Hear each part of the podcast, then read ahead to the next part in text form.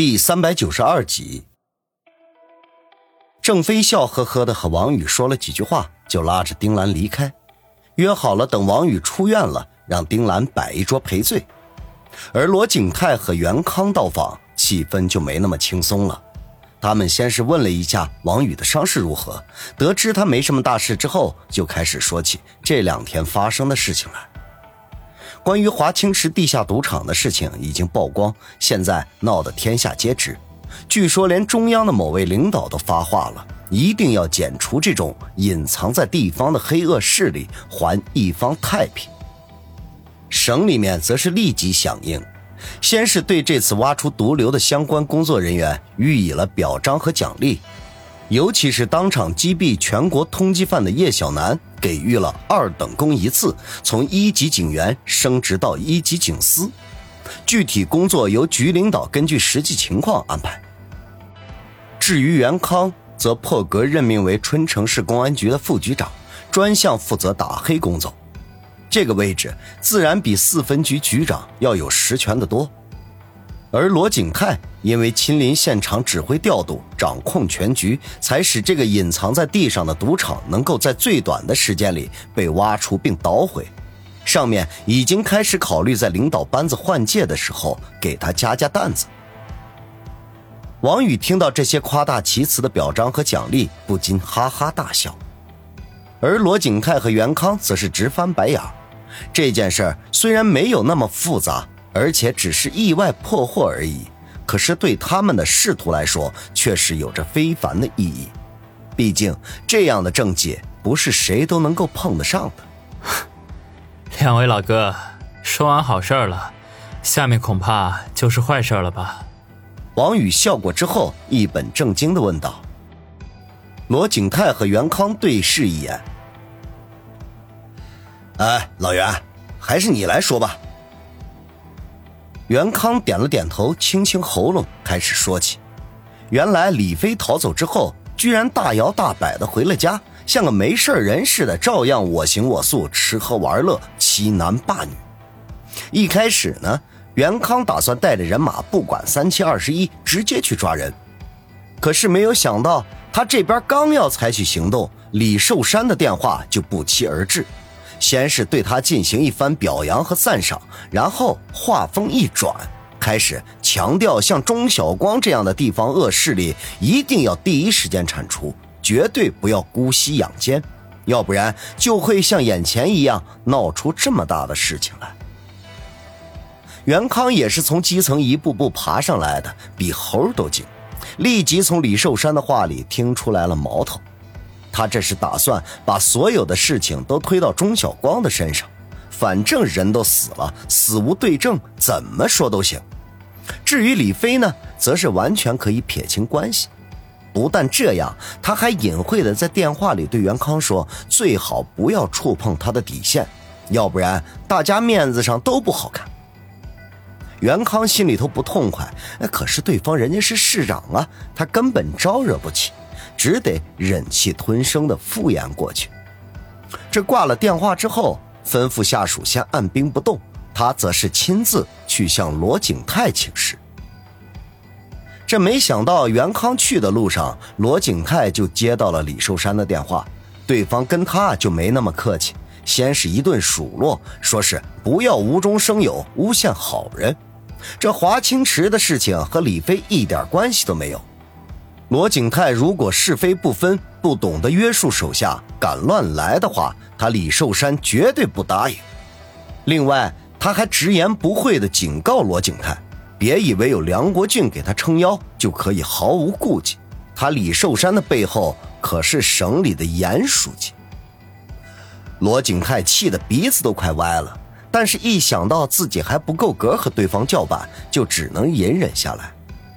后来两人一碰头，研究了一下，最后得出结论：李飞在他老子的面前肯定是没实话实说，尤其是有关王宇的部分，他肯定啊也是只字未提，要不然李寿山绝对不会这么不顾一切的护着犊子。不过照眼下的情况来看，明目张胆的去抓人恐怕是不行了，只能是另外再想办法了。王宇听到这里，就不由得冷哼一声，说道：“哼，李飞，我绝对饶不了他。”袁康听了，却苦笑着说：“嗨，王宇，有件事情我们还没说。就在昨天晚上，李飞在春城市周边县城的各市里搞了个聚会，甚至连 B 市的几个大哥都到场了。如果我猜的没错的话，他恐怕是要针对你展开行动。”袁康没有直说李飞是针对朝阳会。而是用了你代替，毕竟他是警方人员，身份摆在那儿。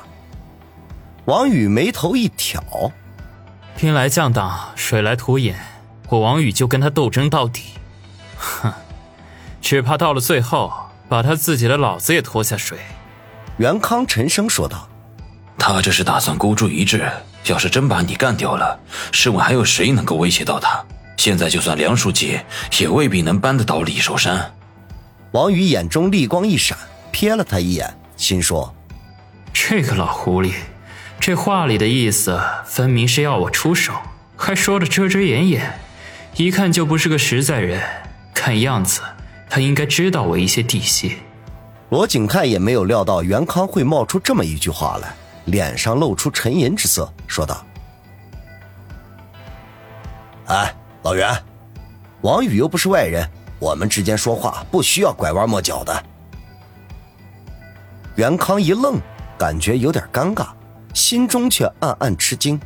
罗景泰怎么说也是官场上的老油条，像他这样直白的表明立场，已经是违背了做官的守则了。除非他对王宇有着绝对的信心，或者说王宇可以为他带来巨大的好处。王宇咂巴了一下嘴。不理会袁康的惊讶，呵呵一笑，说道：“哈，玄局别多想啊，对付李飞这样的跳槽小丑，根本不需要外力相助。”王宇，你的意思是？袁康眼中一亮，看来这小子已经有了主意了。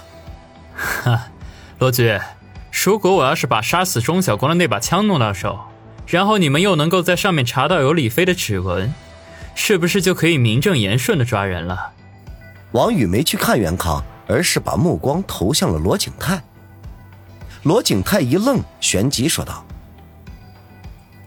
呃，如果真有那把枪做物证的话，我有自信把李飞收拾了。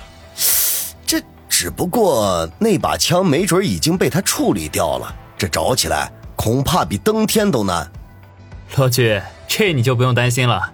这样，你们帮我撑过十天。尽最大可能限制外面的势力进入春城市，等我伤口愈合了，保准把那支枪弄到手。那没有问题，别说十天，就是半个月都可以。罗景泰连连点头说道：“不就是全市戒严吗？对他来说，那是轻而易举的事儿。”当下三人说好，罗景泰回去之后，立刻下令全市戒严，展开新一轮的打黑行动。至于王宇，则是老实的在医院里养伤，只等伤口愈合，由他亲自动手去把击杀钟晓光的那支手枪弄回来。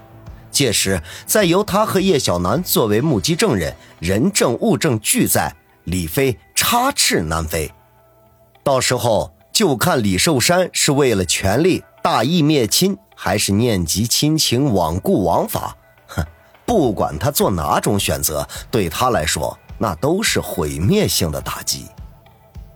目送罗景泰和袁康离开，王宇深吸一口，看着屋顶发了一会儿呆，喃喃自语说道：“老李啊，真是天助我也！正愁不知道怎么对你呢，你的宝贝儿子啊，就给我制造了这么大一个机会。游戏现在才刚开始。”念叨完之后，他才从枕头下面摸出手机来。飞快的拨通了孙威的电话。喂，孙威吗？我王宇。电话一通，王宇就说道：“孙威那边传来一阵悉悉嗦嗦的声音，然后才听他说道：‘旭哥，你醒过来了。前天我和宋胖子去看你，还昏迷不醒呢。’王宇呵呵一笑，知道他昏迷的这三天中，孙威和宋胖子都来探望过，不过现在没工夫和他闲聊，便说道。”其他的话以后再说，帮我做点事情。